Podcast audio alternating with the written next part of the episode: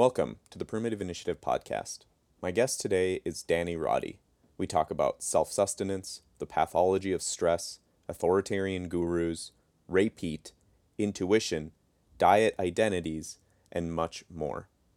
This was a really fun podcast for me to do. It was as if I was talking to a friend that I hadn't seen in a long time.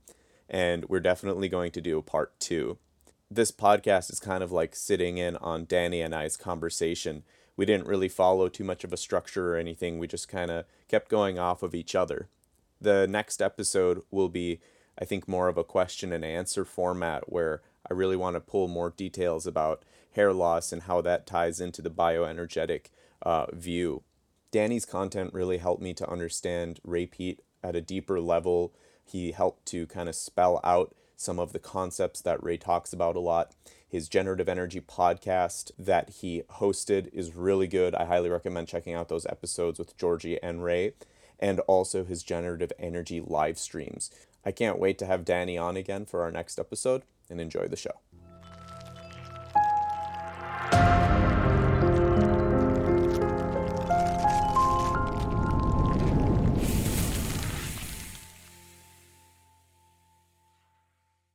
All right, hello everybody. Welcome to the Primitive Initiative podcast. I have Danny Roddy here with me today. Welcome, Danny. Thank you for having me, Ozan. Total yeah. pleasure. Good to be here. Absolutely, it's it's awesome that I finally get to have you here. I, have been wanting to interview you for a while. I, I want I have such a long list of people I want to interview, and not that much time because uh, as much as I want to get information out there for people, I also want to survive what's co- what's about to come. well, it's funny you say that. Like almost every waking second that I'm like not doing like work stuff, I'm just watching uh, like preparedness videos, and so, so that like people ask me like, oh, you must be studying on your off time, and I'm like. No, I'm just watching like prepper videos on YouTube, like non non-stop. So yeah, again, we another thing we have in common probably.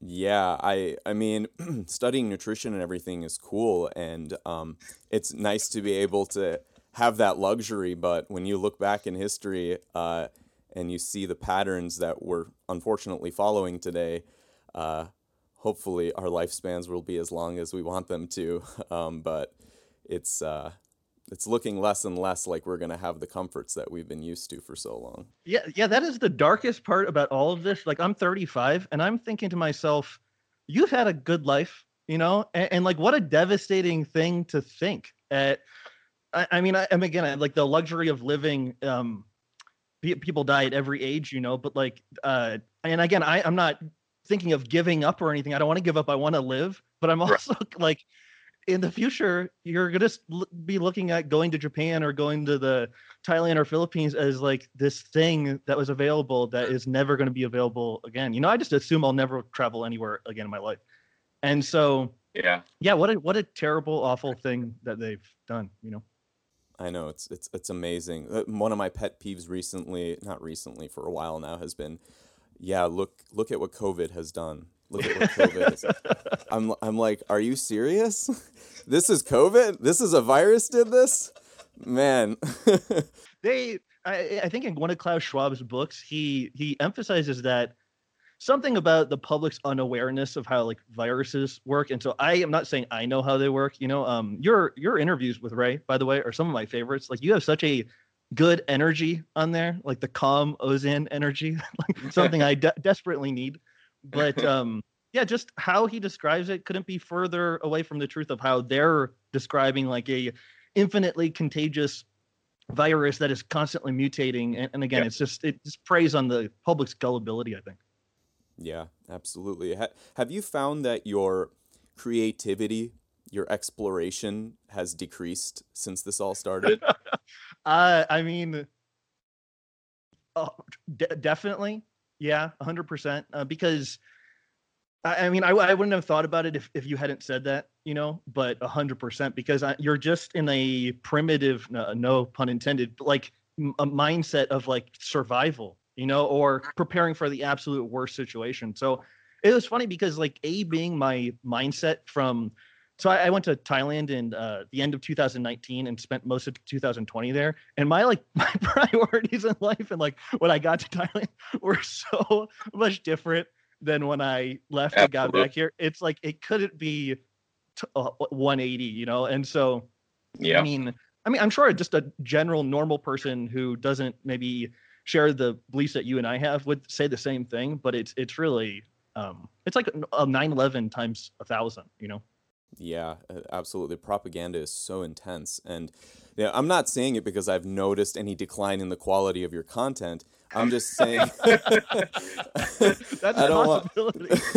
I don't want you to take it the wrong way. I, I more so meant just because of the way that I feel. First, like I, I, you know, I have a lot of passions in health, and one of them is water, and I get into a lot of debates and stuff like that about water. And I was doing a very deep dive into water before this was was going to hit. And I know a lot of people who've been watching what's happening with like transhumanism and eugenics and they knew something like this was coming, but I think this how fast it happened and how fast it's accelerating surprised a lot of people. Um, and I was doing a deep dive on water, like really getting into it, was going to do like this whole series and my creativity and my motivation and my like mental space for that um, like Ray describes, like the rats when they're put into that learned helplessness state, just went boom, just off a cliff. And my priorities completely changed. Yeah, no, I think we're in the same boat there. It's um yeah, again, I wouldn't have put my finger on it, but you're totally right. I think I think life has been like turned down a, a little bit and and I, and I don't know how it could not be. You know, again, especially if you're thinking about kind of a dismal um dystopian type of future. Yeah. And and you know what, Ray's not really helping the situation because he sounds like pretty uh, for lack of a better term, like kind of like black pilled on the situation too. And like even if you're like, okay, I'm gonna move to Mexico, and he's like, oh yeah, we'll wait till the government or the cartels steal your land that you purchased there. So it's um like there are a few people have actually come to Mexico in the last month or so, and I I meet up with them, and uh, two of the two, two couples, both who wanted to start a farm, and the thing that we keep really it's like it's, we're running around with like uh, um, what's the phrase like chickens with their heads cut off. We like have no idea what to to do. It's just like it- you can think of a bad a bad result of like any action. And so yeah it's the the paralysis of of not knowing what to expect. And so so I, I, I like like speaking of water you know i'm if you watch enough of those prepper people videos they say to have redundancy on filtering water you know? So Yeah. i've been like stockpiling Berkey filters and like fluoride filters and then i have like a expensive military grade like backpacking filter. If those break down then i and again i have no idea if any of this is going to be useful but then i just bought like a military panel solar thing that's like it was like a couple hundred dollars. It was way too expensive but so even if that stuff is total junk and not useful at all it's almost like doing that stuff takes the edge off a little bit you know and so i mean who again who knows what's going to happen but it's uh yeah frightening times I, I don't want to make it sound uh, so basic, but the rats that were given, or the mice that were given something to chew on while they were in their learned helplessness state, survived. They were able to get by. So I think that's similar to what people need to do. They need to just keep moving and doing things, uh, hopefully for their benefit, instead of just binging Netflix. hundred percent. And so, so again, I, I know there's a dark topic. We can probably move on, but like the um, I, I realized when I got here that I like the power goes out here fairly frequently, and I realized one day I don't even have a flashlight. And so that was like the it, I have so much more like now, you know, I'm I'm so much more prepared. But I whenever I lived here, I purposely didn't buy a lot of stuff because I was always moving around and like going to other places.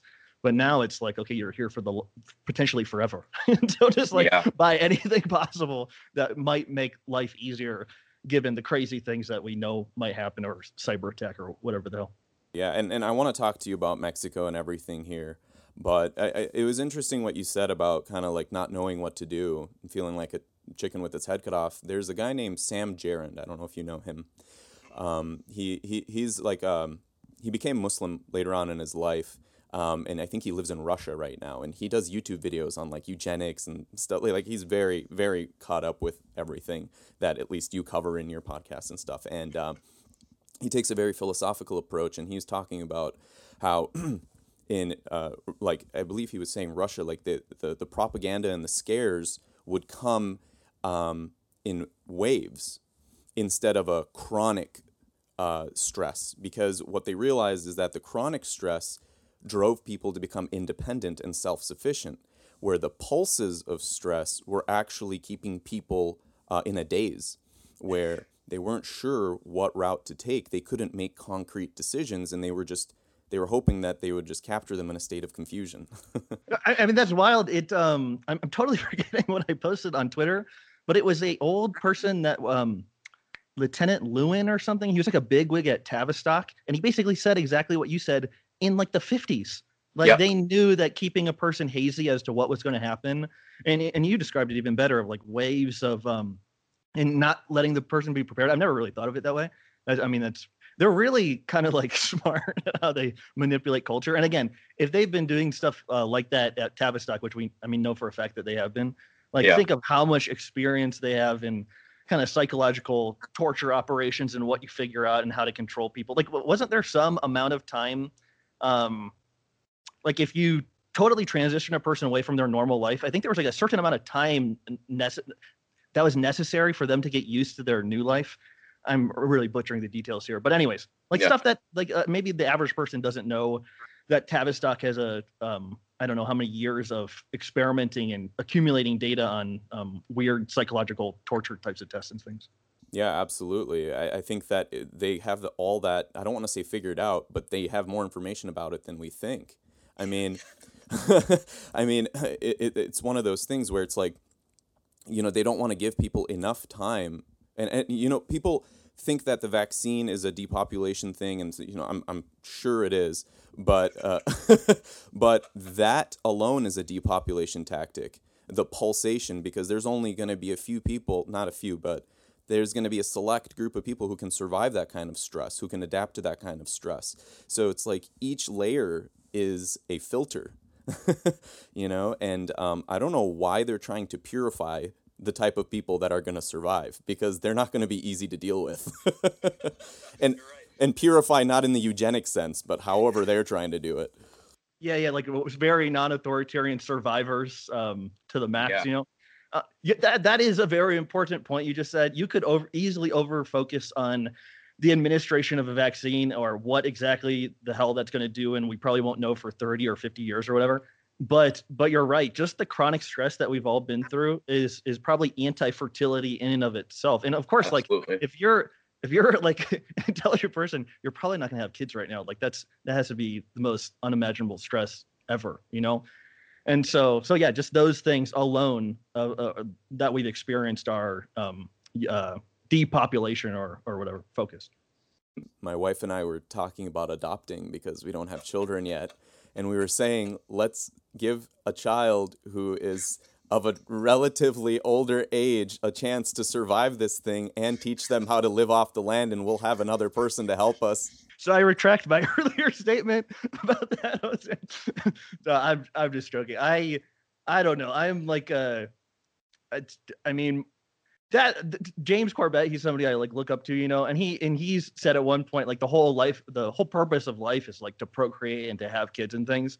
And I don't know. I think uh, some of my friends, I'm again, I'm 35. A lot of my friends are uh, having children. It's like never been anything that I've been motivated to do. So maybe at 40 or something, it, it won't be motivation, but not at the moment. Yeah. the when I put my when I put my head in the state of like a farmer with a lot of land, I can see having kids I'm not promoting child labor here. I'm saying, you know, teach like okay, so part of the reason why, you know, my podcast and the thing that I'm trying to represent is primitive initiative, not because I want to bang on a rock in, in an attempt to create a fire, but because I think it's extremely important to get back some of those skills we had to get us where we are today. Um, it seems like that's all being replaced with this knowledge that frankly doesn't matter. Um, so you know smart i, I yeah. watch some of those homesteading channels you know and they have children and um so yeah that seems like a smart idea to me yeah.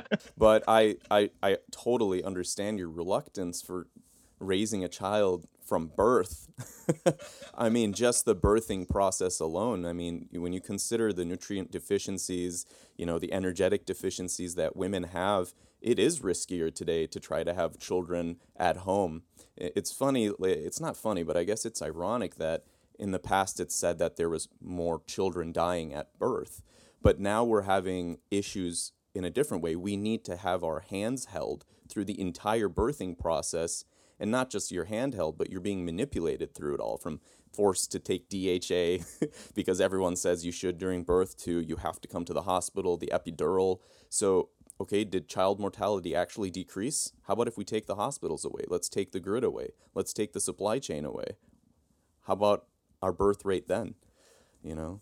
So, good good yeah. points. I've investigated none of that, but I've heard stories from my friends that makes me extremely hesitant. Like I've heard horror stories of um and, and again th- those photos that are kind of proliferating about the the plastic in between the child and the mother. And then maybe I don't know if it's true or not, but there's like a Facebook one of the child being taken away from the mother because she tested positive for COVID and after birth she had to like go get a COVID test and she was denied access to the hospital and stuff. So so again, I if that were if I were ever to have a child, I wouldn't try to go through the hospital system, but yeah, it just it seems like a huge ordeal is what I'm trying to say, with a fraught with a lot of error.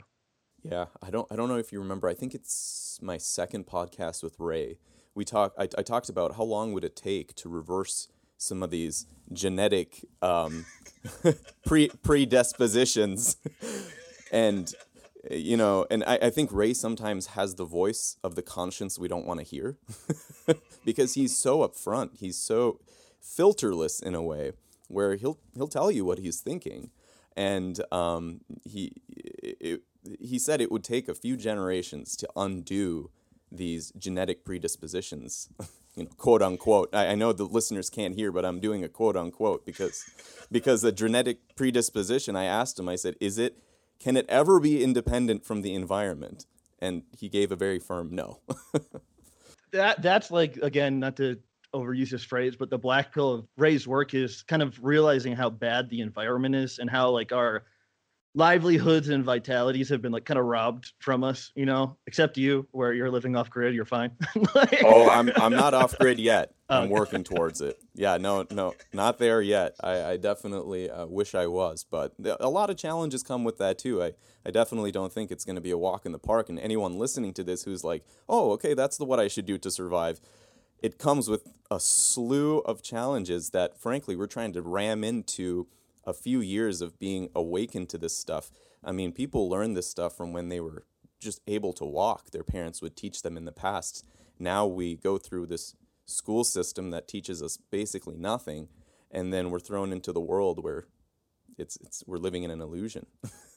well, that was the disheartening part. If like you've been a conspiracy, so-called, and I'm using air quotes now, conspiracy theorist for long enough, like I used to have arguments in San Francisco, like 2014, about the goal was eventually to vaccinate everybody, like forced yeah. vaccination. You know, like those were conversations like I, I use, and again, not 2014 is not that long ago, but like that was an insane, crazy idea. And and the people that I would talk to would still say, yeah, that's like a good thing to to do that, you know. Yeah. And so, um, your your what you said earlier about this stuff happening so fast, you know, so it went from obviously the corona, all the narrative changing from deaths to cases then f- from vaccines, one like for two weeks, and I don't know how actually long it was. It felt like a week or two, and then immediately to vaccine passports. Now to booster shots. Like, and again, that has to be a part of this whole too. Is like the news cycle is so fast that it totally discombobulates a person, and um, you can't you can't get focused, and you you you have to do what kind of Ray said, disconnect from almost everything. And I've been taking his advice this, this year, especially, and like especially excluding negative energy that I used to tolerate, and I feel like I'm a, a better person for it. It's just like it's just not even not even worth it anymore to like even like I used to be like, oh well, you should allow like allow those things to hang out there, and then other people will get in. But at a, a certain point, you realize that people just like kind of want the attention, or they just want even if it's bad attention. And, and so it's just uh yeah it's getting that out of your life as well. And so you're a content creator. You under you understand that very well. Yeah. Uh, absolutely. Yeah I, I, totally understand that. I, I, I loved what ray said at the end of your uh, uh, interview with him just the other day. Learn spanish? Yeah learn spanish and have fun. I thought he was i so yeah i i'm like one of the i don't know if he was speaking directly to me or not but he he was like uh I, am my Spanish is like terrible for living in Mexico as long as I've been. So I was like, yeah, maybe I should take him up on that. yeah. It's amazing from the way that Ray, not only what he knows, but the way that he holds himself. It's he totally takes his own advice and he doesn't seem to stress out about stuff. Of course, how can you know this about a person for sure? You don't know it, but you can kind of tell from his demeanor, he almost lets the things that are happening in life happen on a different level than where he's at. He's able to stay balanced somehow. I don't know if it's his age or his wisdom or what, but I, I really like that and I try to mimic that. So. Yeah, I mean, I mean, isn't that why we like Ray so much? Is part of it? It's just his demeanor and right like remember in K the KMUD episodes when that one woman would call with kind of the, the high shrieking voice yeah. and like she's like so she like activate my nerve my sympathetic nervous system anytime I'm hearing her and Ray was just like always calm and collected and I think she like really pushed him against the wall one time and I think he was like oh like everything I know suggests like serotonin is bad or something and like and so again I again my whole journey into this was like uh the inherent understanding that I had like a very bad stress problem. You know, like right. I I uh, broke down into a fine micronized powder when dealing with stress, and so for somebody to say that, you know, how he says it, and to give you the whole package of like metabolism and everything, that was kind of the beautiful part because. Like I used to do a podcast with I've said this like a thousand times, but I used to do a podcast with Chris Kresser, and he he would say like eat high fat, low carb, um, moderate protein or whatever but if you have like a stress problem, all bets are off. And I was like, oh, that's so weird. It's like the diet is like different than the stress. like, like so they're like mute, they're different, and you have to tackle both of them or something. And I had I heard actually a lot of people say that. And so um, I don't know, maybe gaining an understanding of my reaction to stress and and that being this kind of this major life problem and then hearing Ray say it, I was like, man, I think this guy actually like knows what he's talking about, and that these other people are kind of like making it up as they go along. Absolutely, I agree. I, I used to listen to Chris Kresser a lot. You know, I I've been through all of those people that appear on each other's podcasts and crisscross and do all that. Tell me a little bit about it. I'm interested. yeah, and and I used to hear that thing too, where stress was like its own physiological thing. It it, it didn't relate to the diets that they recommended. That's that's something that that's a disease in addition to all the other ones that they're trying to solve with expen- expensive tests and supplements. um, but when you know, there's we have EMF experts now, right? This guy's all about EMFs. He'll teach you how to mitigate that. This guy is about mold, and this guy is about you know uh, Lyme's vitamin disease. D. Uh, yeah, vitamin D. And but when you look look at it, you know, this guy's like, well, you got to do all this to mitigate EMF, and I'm like, well, what is what is what is EMF? At the end of the day, it's stress even the metabolism of EMF on the body does the same things that stress does without EMF. You're getting calcium into the cell, right? You're going to need to oppose that. So it it actually I don't want to say this because I don't agree with this, but you could almost say the core of disease is this rotating ball of stress. Yeah, yeah I would agree with that. you know, I, I, I, just don't want people to think that I really do think that's the only cause of disease. I mean, if you ingest enough mercury, that's going to be your cause of disease. But you get what I'm saying. Like, as a, uh, let's say, a rule of thumb to today's world. So um, I think instead of looking at the individual pieces, let's look at the coherent uh, theme here, which is stress, right? I think that's beautiful. You know, and again, and then tying that into body temperature and pulse rate, and maybe throwing out the idea that your thyroid and your um, accumulation of metabolic stress has like an inverse relationship, and that's like a starting place for moving yeah. in some some direction. And so if it's just like it, like this ethereal concept of stress, like a, what is it? Oh, it's like Ozan and I got in an argument and I'm stressed out and like that's the cause of all disease, just like getting in. No, it's like a much much bigger idea of the metabolism being lower and thus necessitating like a, a, higher activation of these stress systems. And so so again, that's simple, but I just had never heard of it uh, like spoken from somebody intelligent like Ray, and then him invoking like a, a Hans Selye and all these other thinkers, um, and also him being resistant to like always being wanting to point people towards the other people in the fields of understanding and stuff. Like, I mean, we could just talk all this whole podcast about how we love Ray or whatever, but um, but yeah, yeah that, that that was that was the thing, and then and then and then and the the side thing is Ray just being an interesting person in of it in and of itself, and we were talking earlier about his disposition, kind of admiring that, and and that and to me being the kind of the um walking the walk, you know what I mean?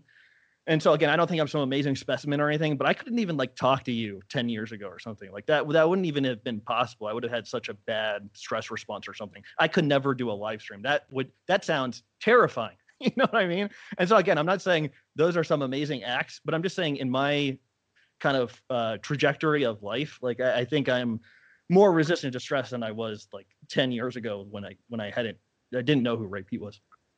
Right. Yeah, I I totally agree with that. It's it's I, I really try to help people, um, and I have a funneling effect. I'm sure as you do when you try to help someone who might not know anything about this stuff. You don't know what to say first. You just have this much information, and you're trying to squeeze it out of a tube that comes to a two inch tip. So I, you know, it's and and I meet so many people that used to be like you were and unable to talk to people. Uh, you know, make their words come out in any logical way and um, they think they're stuck in that state. You know, they they their doctors convince them that they're you know you're going to have to take this pharmaceutical. Um, this is just the way that you are. You were born like this, and wow, how much damage that type of thinking has caused to people, unnecessary suffering, and I think. I love Ray's ability to just year after year come out with articles to just completely crush the narrative.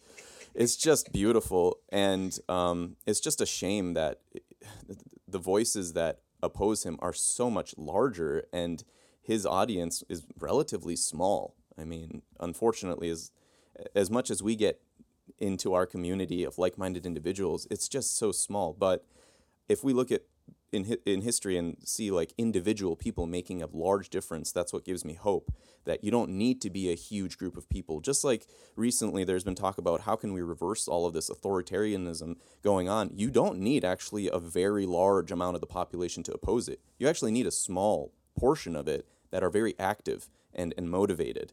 Um, and you guys have been talking and even Georgi has been very fond of being like all right, like I'm going to try to get offline. Like I'm going to try to live life like, you know, and he's so good at what he does, writing articles and dissecting the research. He's amazing.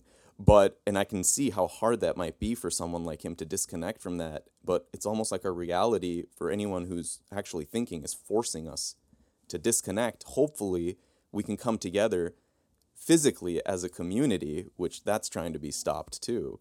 But well, wasn't there some gigantic march maybe in London today or something? And oh, some I of the people, some of the people I follow on Twitter were like, uh, "There's like hun- maybe uh, I, I hope I'm not misspeaking, but like a hundred thousand people marching or something." So that oh. there are little glimmers of hope like that. Um, yeah. And and again, those people that visited me, talking to them and like IRL, you know, in real life, like yeah. what what an amazing experience because I generally don't really talk to that many people in Mexico, anyways, as, except the people that order my milk from me, you know, like or for me. And yeah. so that was just fun in and of itself. It's always fun when you can talk to somebody that knows who Ray Peat is. But um, yeah, man, I don't know. Uh, again, and I'm not saying Ray is an oracle and he knows everything, but it he, it seems like they have so many ba- uh, so, so many bags of tricks, you know, like like he was saying last last night, that if too many people wake up, they'll just pull a, a cyber attack card or something and do something like that. So again, I'm I hope that doesn't happen, but I'm I guess I'm preparing for it. Yeah. Yeah, there's there's only so much we can do and and I think these conversations usually lead to a space that a lot of people are uncomfortable with, which is spirituality and your purpose in life and what is the bigger meaning? Because you can only in my personal opinion hang on to this material realm tightly for so long before you realize how unstable it truly is. So i think people really need a, a stable anchor and that's going to be have to be for them to figure out what that is. So still trying to figure it out Ozan. and never said it was easy. Yeah I, and and uh, hopefully maybe it'll wake some more people up to trying to do that because uh, you can't anchor on things that continually move and cause you to distrust it. Like a lot of people put their anchor in the government. Whoa, bad bet. I you, you know like I used to identify as an atheist and I used to be big into like Sam Harris and Richard Dawkins. This is a long time ago, like in the uh one was Bush pre- like uh, 2008 or, or something. Uh, anyways, but I I think I have infinitely more in common these days with religious folks, you know, and I I I, I again, I always harp on people I know in San Francisco, but there it was uniform atheism across the board, you know, and it, it would be interesting to identify how that informed their life decisions, you know. And so I don't know. I in, in such a, a very low level, I think of like my purpose and stuff is to do this work, you know. And so if I didn't have this, I would I don't know what where I'd be, you know. Like that would that would be devastating. And so to find a passion or a purpose in life or whatever it is, like that that is critical, you know. And and also how fortunate are we to have even found that? You know, like it's kind of fell at least for myself like fell ass backwards into it just by getting sick and then going through the all the the different diets and things but it's like hard to figure out like what somebody's passionate about and it and I, and I, I know that's like um it's like more of a luxury or, or a rarity to to be super hyper passionate about something yeah absolutely i mean i don't want to sound like a guru or anything but i i i think when it comes to people with some spiritual practice i, I see that they're more resilient to um, learned helplessness. Um, they they have such a large image of whatever is governing something that the individual pieces don't sway them as much. This is a very generalized statement, but it's just my observation that this believing in a higher power or something that is structuring things around them for them they're not responsible for the structure necessarily. They might help contribute to it. They might even be encouraged to help the structure. But overall, there's something larger. A lot of things can go wrong in these people's lives, but they're able to dampen that learned helplessness and keep hope. And I think with hope comes courage. So um, I, I, I see it as a beneficial thing, and I have for many years, and it's actually what kind of led me to this. I was way into I'm going to use the vague term spirituality just to not get anyone's panties in a bunch. you won't get my panties in a bunch. not yours, not yours. I I really want this to appeal to a general audience. Too late. um, but yeah, you know, and, and so yeah, I, I think just getting out of that learned helplessness state is really, really important. And if people are new to Ray's work, that he he reviews that a lot. Um, so well, not too long ago, I had Jay Dyer on my. He's kind of a controversial figure these days, yeah. but like, I had him on my podcast, so I was I was interested in uh, re- religion. You know, it's like um, I don't know. I'm I'm always open to different things, but it like I feel like whatever um how do i say this? Like whatever i think is accurate will just like naturally draw me in that direction you know? It'll just be like intuitive. And and when i was exploring that stuff nothing ever drew me in any specific direction. And so who knows if it will and sometime it's kind of like the like the vitamin d stuff. It just it just like on its face sounds like wrong you know? And but but i don't know.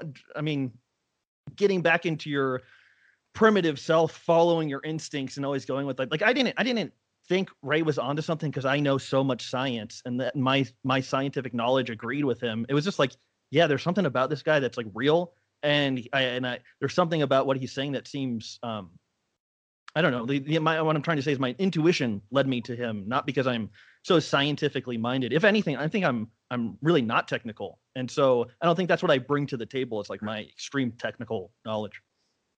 Yeah, I, I think a lot of people have trouble separating their technical mind from their intuition and what they feel. Um, I think a perfect example is a lot of the keto people I meet who think this is right but feel that it's wrong. and I'm like, do you think that that could be causing some issues for you? so I don't. Uh, go ahead. Well, I was going to say the keto stuff is. Um, I've heard this from so many people, but it's like a bait and switch, you know.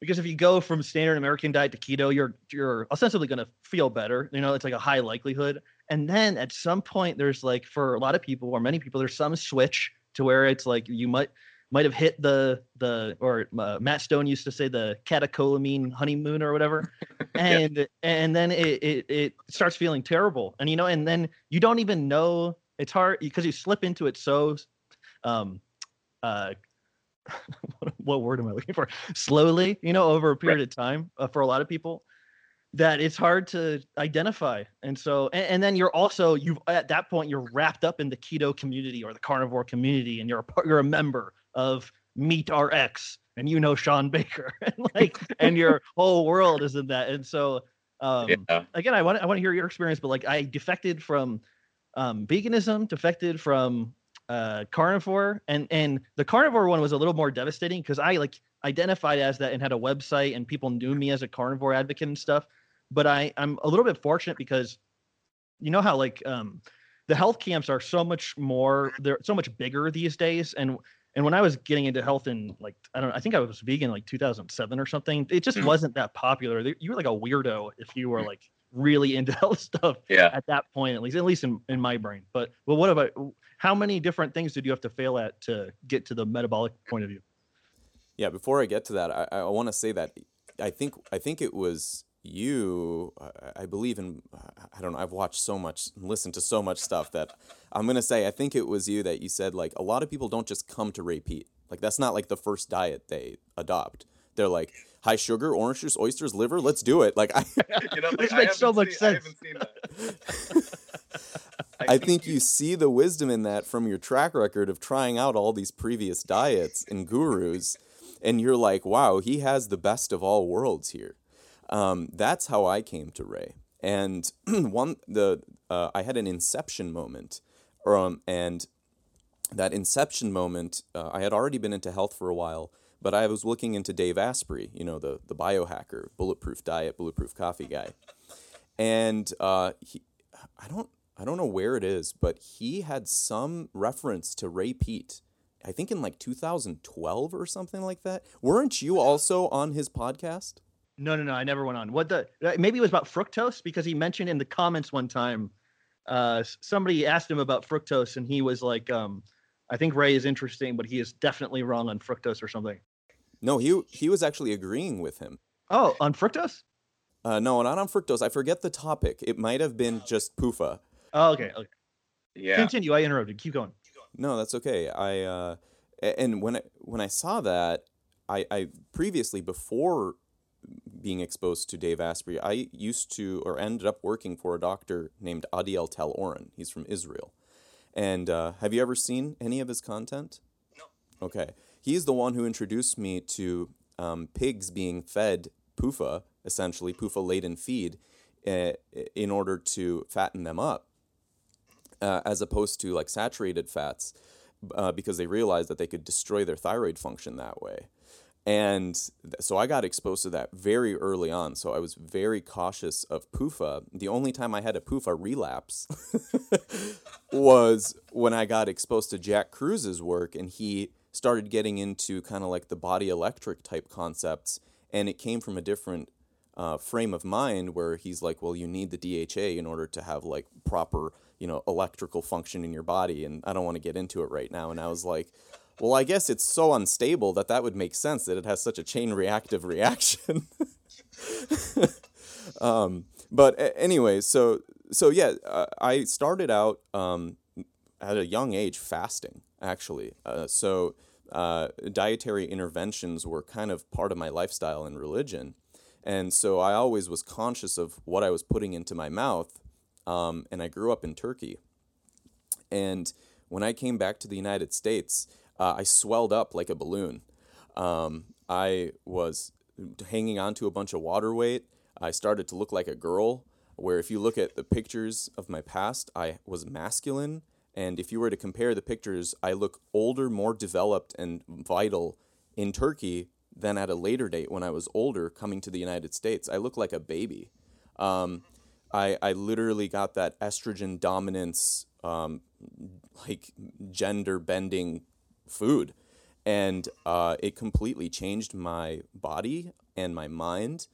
And uh, I got extremely depressed. And this was a very young age. Um, this is like middle, before middle school. And um, my dad decided we need to do something about Ozan because he's starting to go downhill. And uh, I was chronically sick. And it's funny because so much of this was happening to me at such an early age. Usually this starts happening later for people. Um, and of course, my vaccinations and everything got caught up when I arrived at the United States. Uh, I like to say that I was a free reign child in Turkey. I didn't spend time indoors. The electricity went out all the time, just like in Mexico. Our water heaters were on the roof. It's not like you had like dependable electricity. The sun is what powered the heating of the water, which would sometimes come, sometimes wouldn't. I was outside, like I lived outside. My skin color was completely different. I was I looked black. And um, so like I'm sure my hormonal profile was just so different. And after coming here and experiencing what the West had to offer,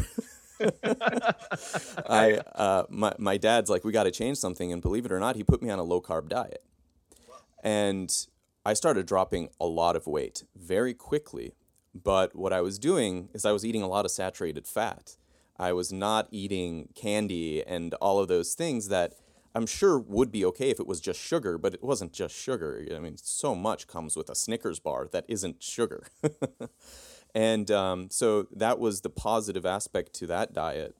Um, and then after that, it was just diet after diet for me. I started reading labels even more religiously. I started looking into longevity, and I started doing this in like later, uh, late middle school. So my interest was, got sparked very early on. And the more I went through all of the um, diets, the more I was noticing that yes, macronutrients matter, but the quality of the food, it, I, I, start, I kept coming that the quality of the food is what really matters. And it, I think somebody could consciously be healthy uh, on just an unconscious diet, if that makes any sense. You don't need to be conscious of any dietary theory if you have quality food. So the more I started exploring that, I went into veganism because I saw that the meat wasn't quality enough, and then I realized, hey, I can get I can get quality meat. So I gave up veganism, went to raw omnivorism, where I thought that the cooking was the issue because we're ruining the food with the Teflon and the high heat. And I looked at ancient cultures; they wouldn't cook their food over the fire directly; they would put it next to the fire. So I was like, okay, cooking's the issue. I was, you know, I don't want to draw this out too long. I want to interview you, but uh, it, it's just so intricate and complicated. And I'm sure it's the same for you. And people try to make it sound simple, like you do, like, oh, I was vegan and this, that. But there's, you know, there's so many intricacies, intricacies through all of that. You have your doubts, you have your affirmations, and then you have your illnesses. Then you think you solved it with some method, but you're like, did that method solve it? So eventually, I landed at Ray uh, again. and I was like, there's something here. And that's when I was uh, on good terms with an individual named Matt Blackburn. Um, which which Tell- later tell me that story changed. Yeah, which which later changed, um, and it was also the reason why it changed for a lot of the other gurus that I used to follow. And I'm very off put by sales pitchy people. Um, I understand everyone has to make money. I totally understand that, but when it interferes with the integrity of the information, um, you can only be vested in something so much before you start bending the truth when you see some opposing information coming in. You know, you, you really have to be committed to that product if you're putting in thousands of dollars marketing and people start to depend on you, put that anchor on you. Number one, big ups to uh, Dad Ozan because that is that's an amazing story. You know, like that your dad intervened. Uh, number Amazing. two, it- what when you like did uh, I forget what interview he said it, but I think Ray's kind of impetus for studying nutrition was like in, increase this um health of like low socioeconomic uh, people.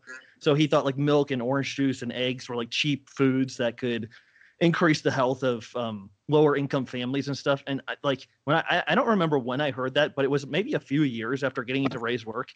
And you mentioned Dave Asprey, so I figure like Dave is like complete opposite. You know, he like caters to the elite of the elite, and if you can't get his specific product or whatever, like you're not going to be healthy. And he's just always like pitch after pitch of of some new device or whatever. And um and other people were like that you know like if you're going to succeed in the health world you better your aim should be like a mercola type to have a store where you have a bunch of shit in it and you sell everything and you just are stacking stacking dollars for making so much money. And so um i didn't i didn't really know what like authoritarianism was. I, like i knew i didn't like it because not to harp on chris but chris kind of had to me interacting with him kind of had like an authoritarian complex. Like he wanted he always tried to be very smart. Like he was on top of the science and it's kind of ironic that he gets like blown out by that vegan on joe rogan's show Kahn, Joel Kahn. Yeah, uh, no he, he got there he had a debate with an mma fighter that made that movie Oh, Did- um, yeah, yeah. yeah you know Game changers. yeah, yeah. And um, where was I going with this? Okay, and so then you get to a Ray who is ultra humble, sells nothing, and and again that I think Ray's kind of artist persona is the one that I most strongly resonate with. Like in music, um, the bands that I always liked were like the punk or like the hardcore bands that were like uh, like didn't didn't sign to major labels and stuff. And also my band like signed to a major label, and that was actually our downfall was signing to a major label. And everything we were like doing really well until that happened.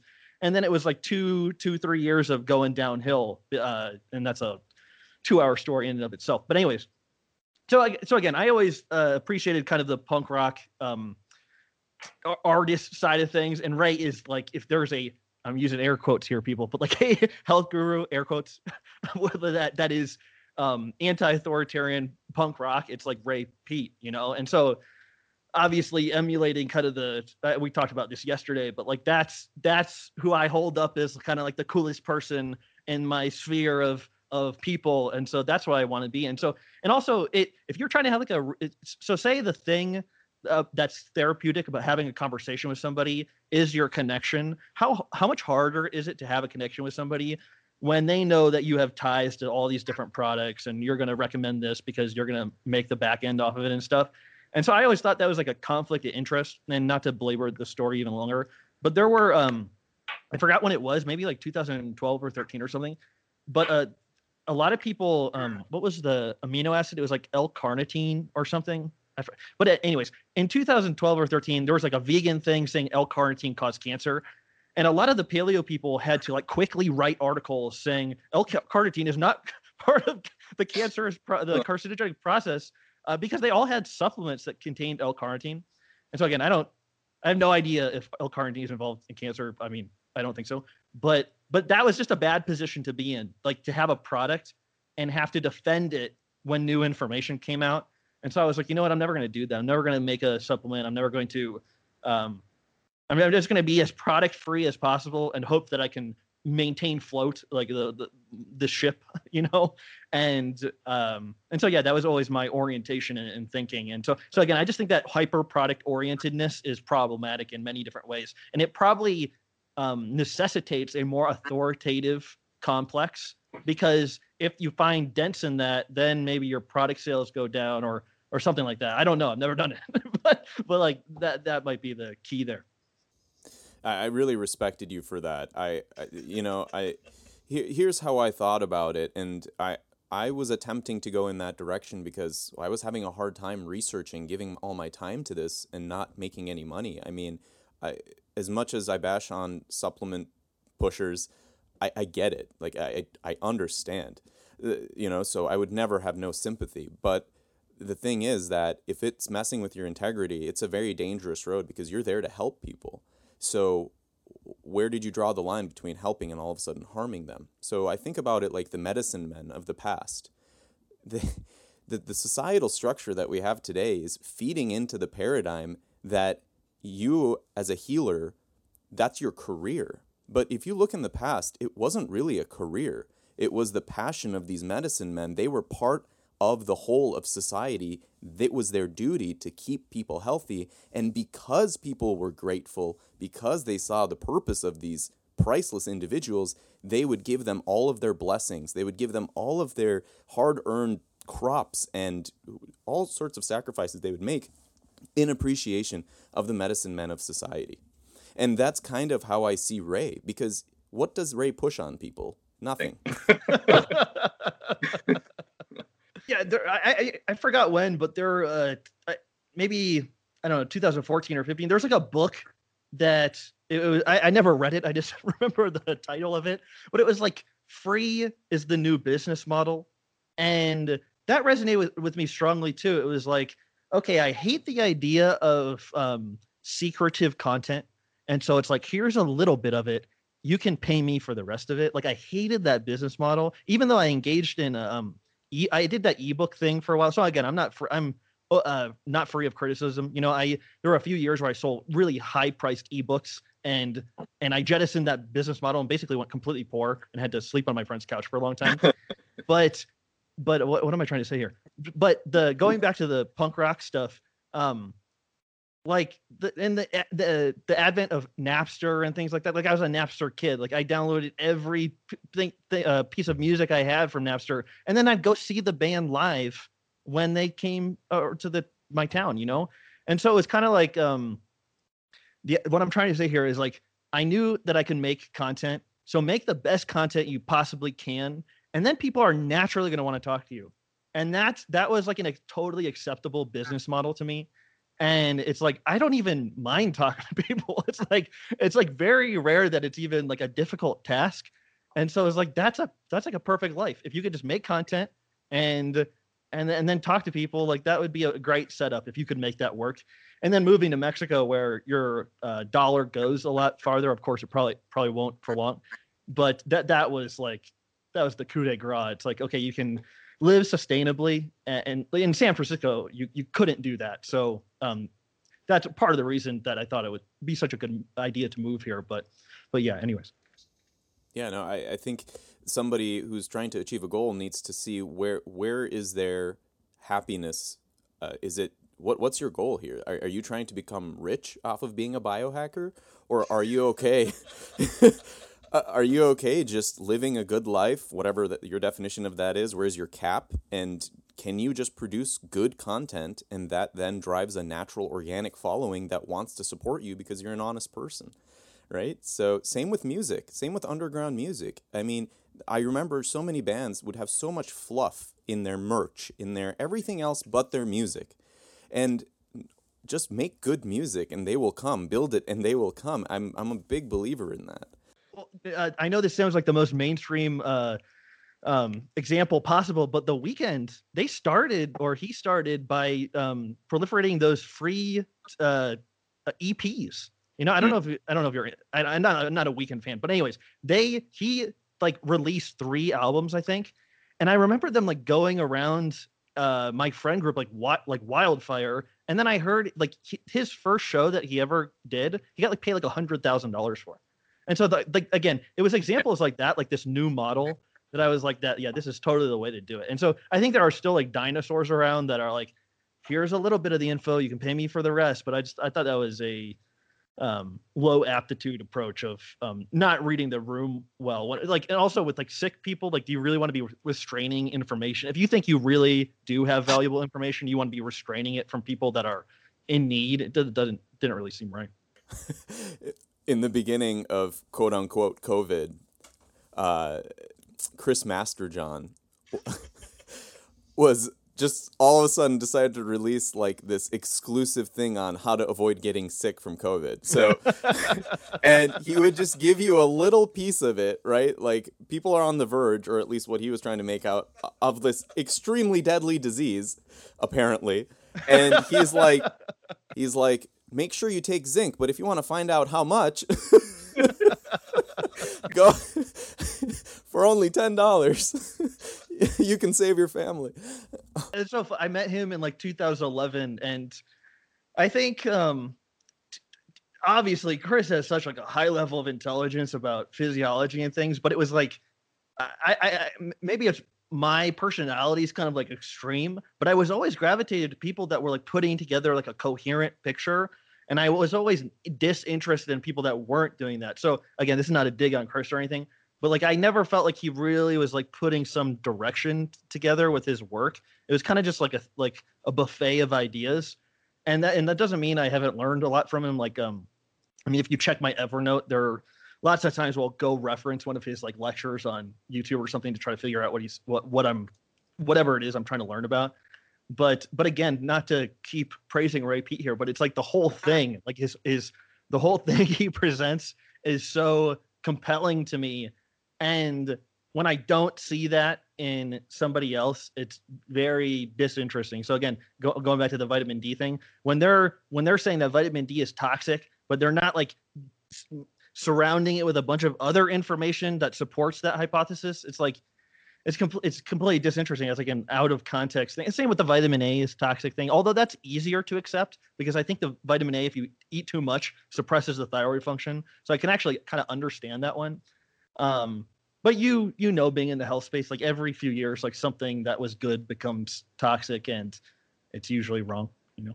Right. There's there's something special to the novelty of uh, or saying something novel. You get a following just because of that.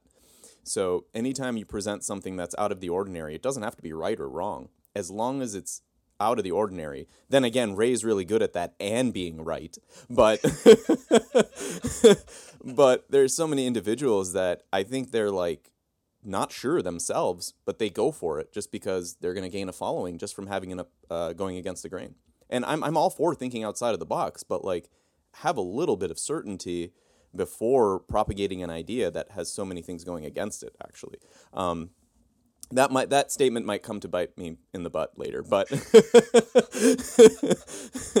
well, okay, so okay, so speaking of the vitamin D thing, I'm not pro vitamin D. Like I said this on the debate, I'm not pro vitamin D because I read a bunch of papers about it. Like I like I, I think not that many people know how like sick I've been. Like I, I seriously think I had some form of liver disease after getting off zero carb. Mm. And so like so again, I think I was very sensitive during that time. And vitamin D, even before I found Ray, was like one of the things so early on that was so helpful for me. You know, like um, I think some some of the, one of the problems with people with liver disease is they have it's called like hypersomnolence, where they'll like usually have insomnia, stay up all night, and then sleep like most of the day. And that was me. I could sleep till like one or two a.m. or two p.m. And the vitamin D like got rid of that so quickly, you know. And, and that that was such a like a debilitating um part of like I couldn't do anything in the morning. Like I and then I I usually be recovering in the afternoon and then awake at night and then just go through the whole cycle over and over again.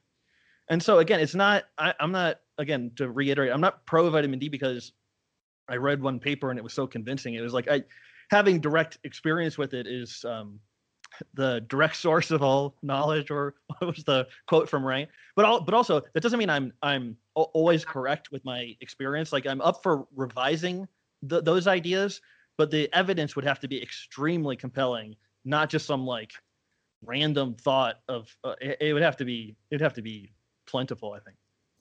Right. Yeah. I I'm no vitamin D expert. I'm not. I I I go along with the thought process that you have, which is I see Ray's coherent picture of physiology, and I see where vitamin D fits in. Uh, and I'm totally open to questioning that. I, I've been questioning stuff since I started my health journey. I mean, I, I have no problem telling people I lost my weight on low carb, even though I don't suggest people eat low carb. I very open. The one thing that I like to reference for vitamin D is that if you look at cholecalciferol and the way that it's made, it's from lanolin, right, and the from the sheep, and it's irradiated to produce it. Um, there was a book that I was reading. I, I don't, I, unfortunately, I can't reference it, but I do remember this line, and it was talking about Italian immigrants. And they came, and when they made their pasta, they would dry their pasta on their balconies. And they later outlawed that. They didn't allow, or some form of uh, control over that, saying you can't do that. I don't know if they didn't like the way it looked or whatever. And the Italians became vitamin D deficient. so there was something going on with the cholesterol, maybe in the egg, because I know that they make the pasta with egg. Um, and I think that when you put out uh, something with cholesterol or, or butter or something outside and let it get irradiated by the sun, you're actually producing some vitamin D in that that product. That's crazy. Product. I've never heard that. right. So, and, and I kind of wanted to talk to Ray about this too. So, when when we're told that eating vitamin D is unnatural or we're eating it in really high quantities, uh, I'm sure there are issues with supplemental vitamin D and impurities. Hundred percent. Yeah, but I don't think that it is foreign to eat vitamin D, not just natural vitamin D from a grazing cow in the field, but then enhancing that vitamin D through some process like drying your pasta outside. yeah, we don't have to we have to dwell on this. I think the argument is actually so incoherent that it's not really that important to address, you know, like um like does PTH respond to blood calcium? Like yes or no? Like I think that's an obvious yes. Does vitamin cholecalciferol increase intestinal absorption of calcium? Yes or no? Yes. Okay. like that. And then does is PTH responsible for activating the enzyme? I think it's called like one alpha hydroxylase that activates the 125D. Yes or no? Like yes. Okay. I think I, I'm almost like I think it's that simple. And I'm, that that debate we had on Kitty Blomfield's channel, I think got a little bit off the rails. And also, just for the record, I think it was like four on one on Matt. I thought Kate Deering was anti vitamin D, and so I didn't know it was going to be a three on one. That was a, was actually a little unfair, I thought. But yeah. um, but anyways, I I it's di- super disinteresting to me to be honest with you. It's like yeah. So, but um, but yeah, it unfortunately you have to you I I answer emails about that like every other day. So I mean, it is right. probably important to talk about. Right, especially when an individual who really believes in it is making a huge scene around it. You, you, a lot. Of, it's causing a lot of. uh, uh, it's causing a lot of. Uh, but that's fine. You know, I, I'm totally for questioning that rhetoric, but but sometimes um, people don't see the behavior of people behind the curtain, uh, and when you see that, your perception of what they're saying in the public sphere gets altered. Um, you know, when when you see someone being gentle and kind to people when other people are watching, but much different behind the curtain, uh, that can definitely change how much you believe in someone too. Um, anyway, I don't want to dwell on that so much.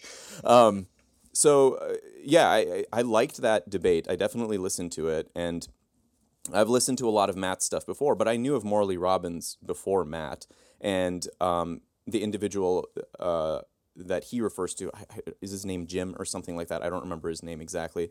I thought it would have been really nice for them to be there too, so that they could present their case in a more from the origin place. Uh, you know, just like when you you're really good at representing Ray's work, Danny, but when Ray's there, he has this knowledge base that we don't know is there that he all of a sudden taps into and you're like where'd that come from? Right? So so i think if if um, morley was there or if, i think his name is jim they might be able to make some arguments that matt couldn't make and i'm all for hearing it but it's going to be nice to see that refine itself in their own little sphere.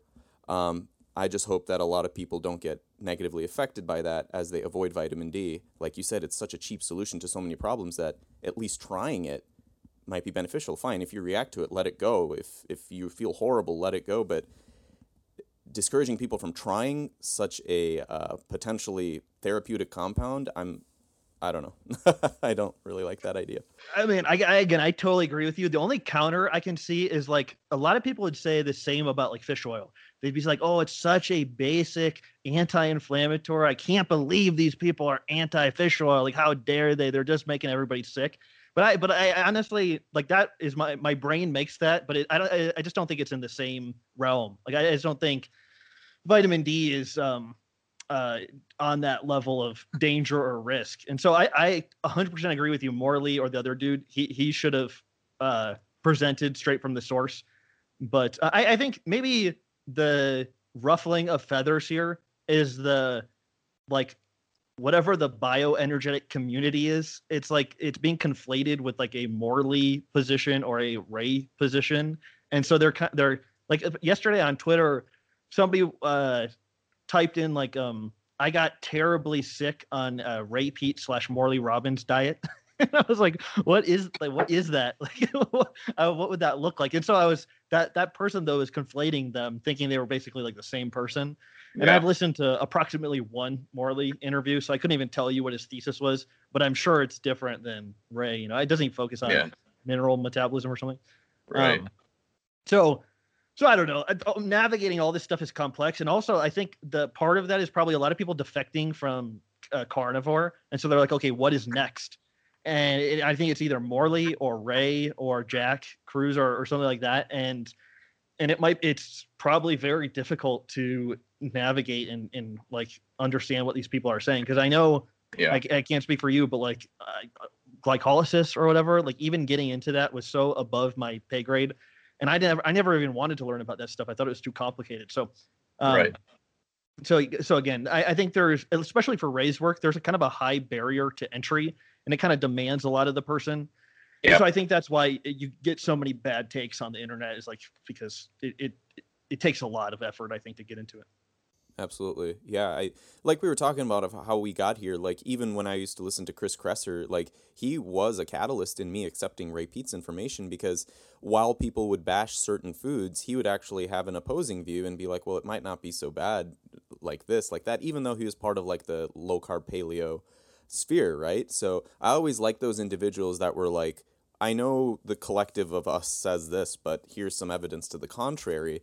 Um, that I think helped um, materialize these little footsteps for me that I could follow and you know come to where I'm at now. And I, I, I would be lying if I said I agree with Ray on everything, right? I I never want to be a person who agrees with someone else on everything because I always want part of my own individual thought.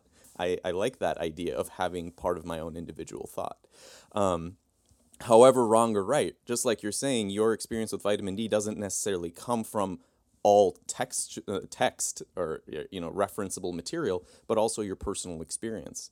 So people shouldn't let go of their personal experience uh, totally.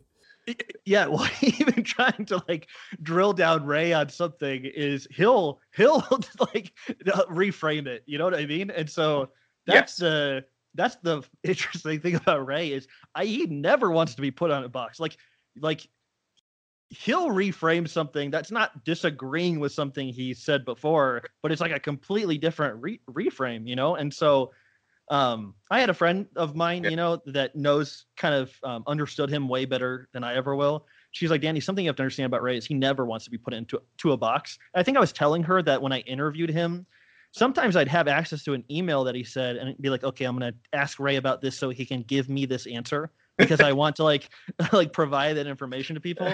And then I'd ask him, and then he'd give me a completely different answer. Yeah. And th- and it would actually kind of screw up the interview because I'd have like things like one yeah. after the other, and the answer would be so out of left field, and I wouldn't expect it that it would like cause me to become discombobulated and like off kilter. And so that's that's Ray, like uh, that's the creative thinking, and again, the testament to his own philosophy and energetic ideas is that um, looking at the same thing from like multiple different angles and giving a person a reframe on it and and and again it's it's probably a um, some kind of health metric to be able to do that so many different times on so many different subjects. It's incredible.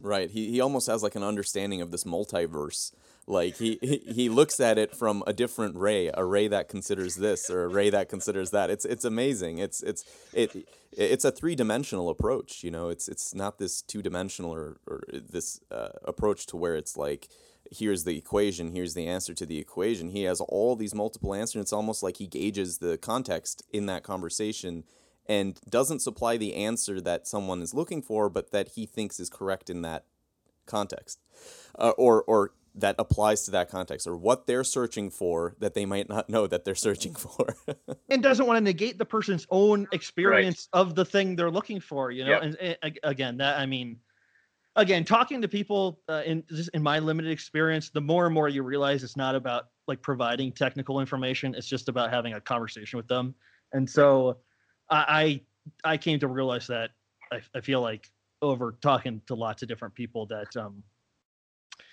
yeah just affirming their journey and their intuition you know?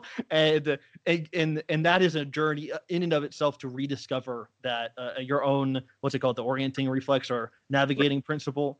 And the, the culture is like relentlessly beating that out of you and then yeah. you have to go refind it. And so and how and how and that journey for everybody is going to be radically different and that process is going to be likely a multi-year year process. And I've, I've said this many times, but sometimes I've had um, somebody like found me on YouTube and, and wanted to talk, and we had a conversation. It was just like probably the most confusing thing on the planet for them. And then like a year or two years later, they wanted to talk again, and they were like, "Hey, I've actually been like reading about this stuff, and I want to talk again." It's like a totally different thing, you know, because that person just went on a one or two year journey, and then they have some um, some aspects or something that they've noticed about their health or their experience that they can bounce bounce back. And so, yeah, you got to like like I think I found Rain like late 2011, 2012. Like that, that was 8 mm-hmm. nine years ago. Like yeah. that's a long, I mean, relatively like long time ago, you know? And so, and then I'm still learning new things every day, you know, like about myself and about the world we live in. So yeah, I wouldn't want to negate that for somebody else. Yeah. That, that seed don't under i always say don't underestimate the seed that gets planted do not underestimate that thing that thing's squirming and consuming all of its vitamin e and PUFA and trying to bust out of you and when it busts out your whole world might change so that's kind of what happened with me with the 2012 being exposed i think it was 2012 being exposed to ray through bulletproof or uh, dave asprey and I gotta Uh, know. Do you remember the article? Uh, the I definitely was not on his podcast. I'll send it to you. I'll send it. It was some form of content. It might have been on Facebook. It might have just been as simple as one post. Um, but but the reason why it resonated so much with me is not because of Dave Asprey, but because of the guy that I was uh, really uh, fond of. And I always had this intuitive, like naturalist, or, or is that the right word? Naturist? I don't know. I'm not trying to say that I walk around naked. I just enjoy nature. um, uh, that always appealed to me, but I always also like to think of things on a very deep level and understand why. I think a lot of humans have that need to understand why. You want to be a simple man, like Lynyrd Skynyrd says, but you also want to understand why you should be a simple man, right? So, um, anyway, so I, I was going through Adiel Taloran's work and he had all that PUFA information. And when I got exposed to Ray and how congruent and how uh, how much they aligned, I definitely considered it. And the sugar stuff is what was kind of getting to me. Um, not because I was low carb, but because I was so dogmatic in my whole food approach. So I loved carbohydrates. I loved fruit. Whenever someone demonized fruit, I would always take them with a grain of salt because I just never could fathom that fruit would be bad for someone. And but for I wasn't connecting the dots between fruit and sugar. I was for some reason my brain was like these two are different. Sugar's bad, fruit is good, right? and uh, Ray really helped me to synergize those two and understand why the sugar is actually a huge part of why fruit is healthy. Yeah, that was so I again I had to do a brutal two year stint on carnivore to get to that place. Like um and when, when I heard him talking about sugar and things, I was like, this is this is just crazy enough to be true. you know, like that was my and, and also I was like, you tried literally everything else. Like the, there has to be some and and again I um, I apologize if somebody's heard me say this before, but like um Bray was talking about the hormones so much, like the cortisol, the prolactin, the estrogen, and things like those were always interesting to me. And I just had like forgotten about them on paleo and carnivore. Like the a lot of the guru people, they just didn't mention those things that often or ever. And I and I thought that was um they were obviously not like ignoring some huge part of in fact, I think Paul um Jaminet, like somebody asked him on a comment, they're like, um, what do you think about XYZ hormone? And he's like, I usually don't talk about endocrinology because it's too confusing. it's just like, well, you, you're not going to incorporate this into your view because it's too confusing. Like, is endocrinology not important to health or something? It, this is bizarre. And so, Yeah. Yeah. so yeah, so that that sugar thing and being anti-cortisol or the glucocorticoid, the whole one of its main function is to turn protein into sugar, and you could eat carbohydrate, and that could turn off that process. And I had just gone two years of gluconeogenesis, you know, and I knew it wasn't so hot. I was like, okay, I'll, I think, think I'll give this a try. So, and then again, then Ray's kind of confidence and I don't know what the right word is, like kind of non like um cavalier, is that the right word? Like kind of just like, yeah, Yeah. yeah, this is like not a big thing. I, I was like, I, I'm gonna give this give this a try, and so yeah, and the rest rest is history. Yeah, I, I never went like a zero carb like I guess Aajonus Vonderplanitz is not zero carb because he likes raw milk, but I, I never went that route. Um, probably just because I didn't have a big enough influence to convince me that that was correct. Not so much that I reviewed it in detail and was like this is wrong, but I just wasn't. I didn't have a influential person in my life that tried to convince me of that. Um, but I actually could never have fathomed avoiding carbs uh, after that initial low carb movement. The, the funny thing is that, that that low carb that I did t- when I was younger, it it was a diet to me. It wasn't a philosophy to me. I wasn't I wasn't like carbs are bad. I was just like for some reason I should be avoiding these. I was a kid, you know, like I that was the depth that I was thinking about it then. I was like avoiding this makes me slimmer. Avoiding this makes me feel better, but so that didn't leave this like permanent scar on my mind that carbs are bad. It was just what I did at that point. I don't know if that makes sense. Maybe it was my adolescent mind that was so capable of not clinging onto something dogmatically and just letting it happen. When I was in high school, I did like Atkins, and it was kind of the same way. It was like Right. this is just a diet to lose weight. It's not my life, you know. And, Exactly. and and that that must be a new. I I mean, I don't know if it is, but it, it could be. It could it be a new phenomena that you have to align with what your ancestors did or, or whatever the hell this story is for paleo or or zero carb or whatever. So Right. so yeah, that I mean the YouTube health scene that that like uh I, I think I remember veganism or fruitarianism being very very big on YouTube when it first um the, those being some of the only uh, like nutrition oriented like YouTube videos. And I remember paleo being like non-existent at the time. Mhm. Um, but it's interesting how that scene has kind of like refined itself over time and people jettisoning jettisoning uh, different diets and things like that. Yeah. Um, that Now we- actually I was just gonna say now we have the old vegans eating raw pig heads in in in vegan uh, festivals. yeah, but it really it really is wild. So yeah, who could have guessed that was that was going to happen? So I, I just want to take a quick break and say that you guys uh, are listening to the Primitive Initiative podcast, and I have Danny Roddy here with me. I had a lot of questions for Danny, but I, I really like the way this is going. We're just kind of like reviewing our life in context here, and kind of you know I think this is important um, because it kind of helps people understand maybe Ray uh, through a different perspective than like we're just talking about how different he is than all the other gurus that we have experienced. And he's not a guru but that's the way that we i perceive some of the other people that i followed.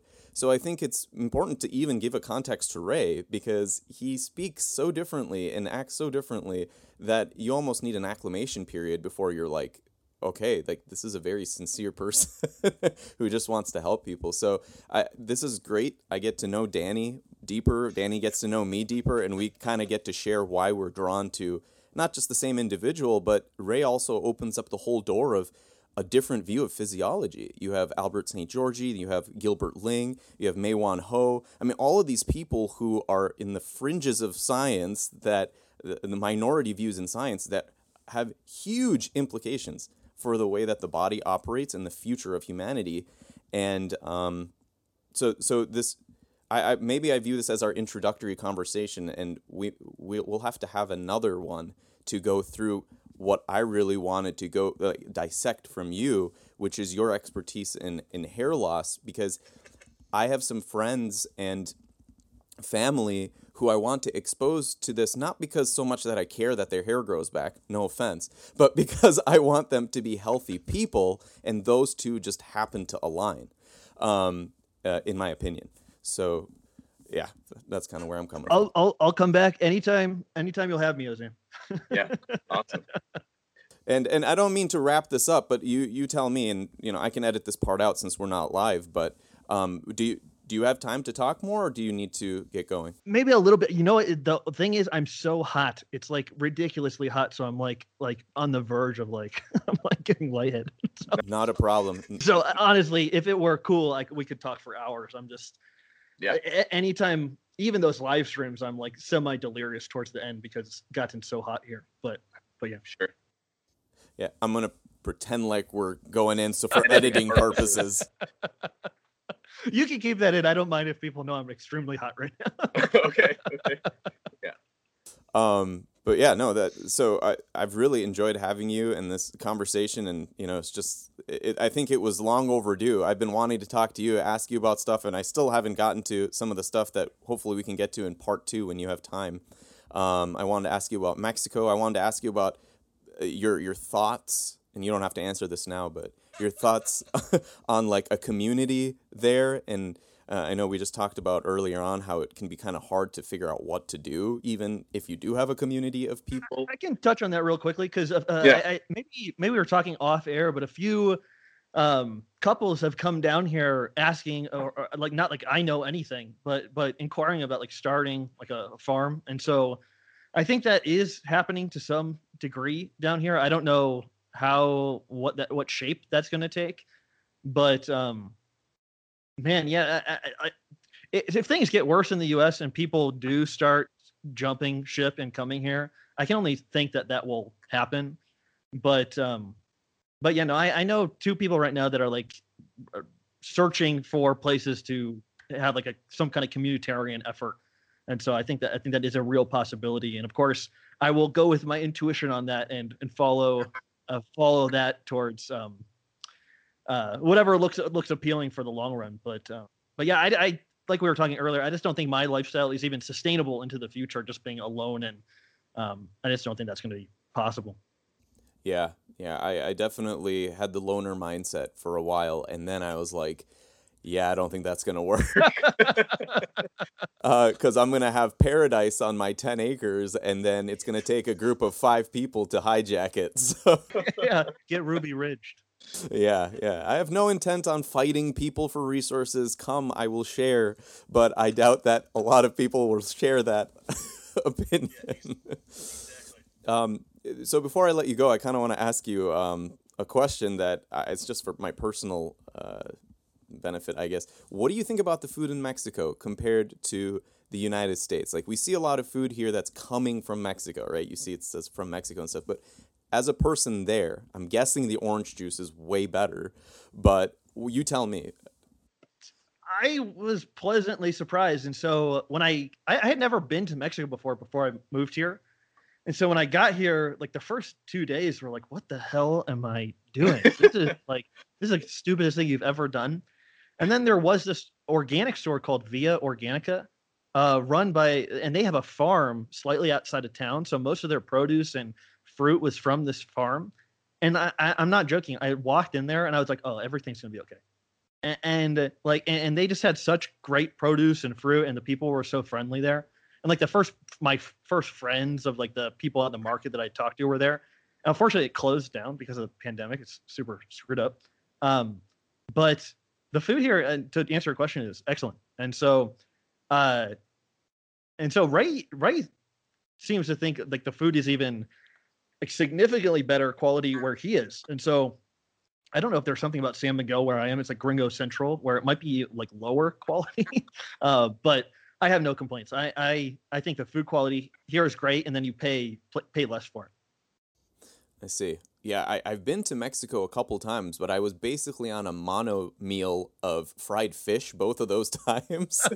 and I just loved the whole fish that they had that they would fry up. That that's literally all I ate. So and I didn't have this mindset that I had to have now. So I wasn't seeking out the foods that I probably would be seeking out just like you now if I was to come there. So I was I was curious of that. So well, cool. well sorry to interrupt, but one of the nice things is if you really do want something and they don't have it, you do have to make a um, connection. And so the right. places I go for the foods, like I know the guy that goes and gets the liver, and I know the people that order the milk.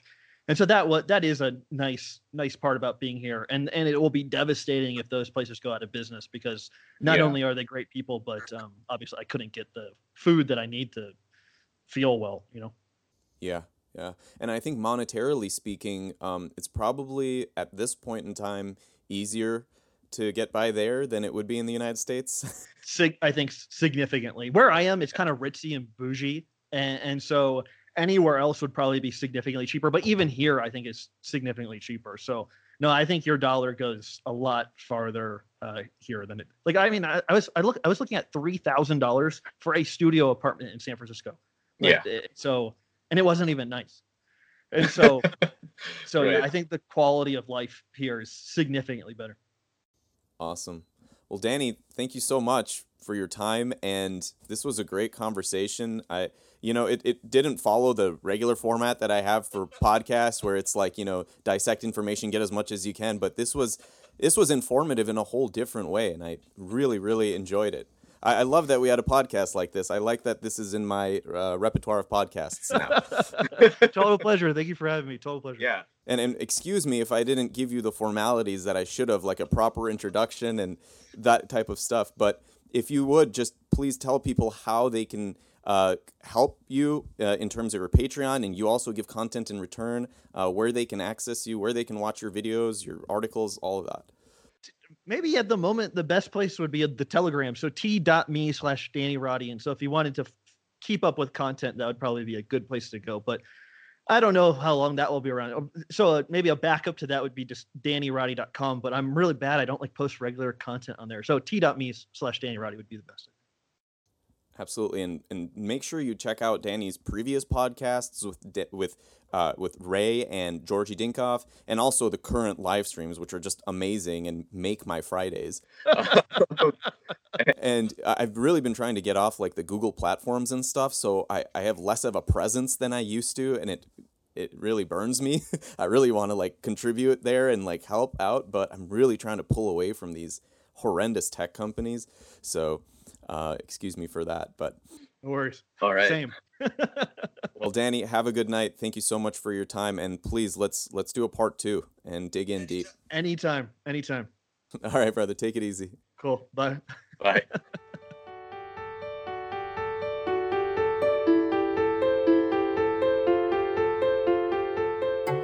I'd like to thank everyone for listening to the Primitive Initiative podcast. Please don't forget to rate, subscribe, follow, and share. If you'd like to find out ways to support us and for show notes, resources, and timestamps, please head on over to primitiveinitiative.com.